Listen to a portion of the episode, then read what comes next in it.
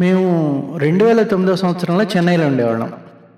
పిల్లలిద్దరిని వేలాచేరిలో నవదిశ Montessori స్కూల్లో ఏడు ఐదు తరగతుల్లో చేర్చాం.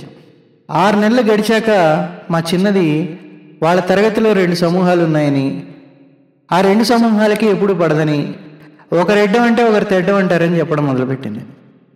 కొన్ని రోజుల తర్వాత ఈ రెండు సమూహాల మధ్య తనే సమన్వయకర్తనని మళ్ళీ కొన్ని రోజుల తర్వాత తాను లేకపోతే ఆ సమూహాలు కొట్టుకునేస్తారని డప్పులు కొట్టుకోవడం మొదలుపెట్టింది.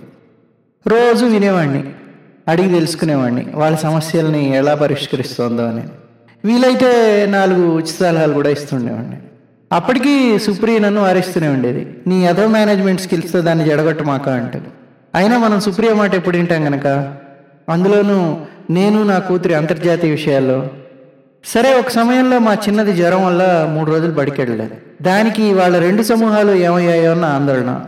నాకేమో అది బడి నుంచి మోసుకొచ్చే కబుర్లు లేక పొద్దుపోవడం లేదు. నాలుగో రోజు అది బడికెళ్తుంటే చెప్పా మీ రెండు సమూహాల మధ్య సమస్య తీరిపోయింది ఆందోళన పడుకో అని. సమస్య లేదు వాళ్ళేమన్నా నువ్వు నీ స్నేహితుడు అనిల్ మామ అనుకుంటున్నావా? తిట్టుకొని కొట్టుకున్న తర్వాత రోజు ఒరే మామ అని బలకరించుకోవడానికంటూ వెళ్ళింది బడికి.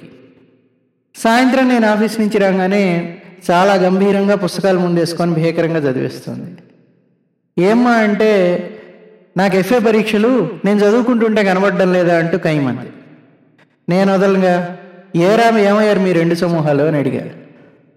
అప్పుడు నీరసంగా నువ్వు అంత ఖచ్చితంగా ఎలా చెప్పావు నాన్న? వాళ్ళు కలిసిపోతారని వాళ్ళు గలవడం నన్ను అసలే పట్టించుకోవడం అన్నీ జరిగిపోయాయని గుడ్ల నిండా నీరు గొక్కుంటూ చెప్పింది.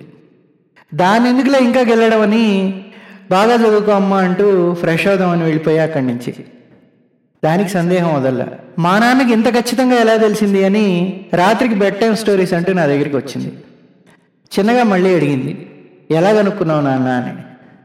చిన్ని ఇన్ని రోజులు వాళ్ళని కలవకుండా ఆపింది నువ్వేనని.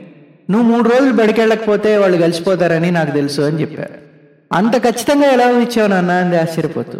ఎలా అంటే నువ్వు నా కూతురు చిన్ని నా నోట్లోంచి ఊడిపడ్డావురా. నీవన్నీ నా బుద్ధిలే నా పనులే అనగానే నన్ను హక్ చేసుకొని ఆవు చేలో మేస్తే దూడ గట్టు మీద మేదిగా అంది. నీకెలా తెలుసురా ఈ సామెత అంటే సాయంత్రమే నానమ్మ నిన్ను నన్ను కలిపి తిట్టింది నాన్న అన్నది.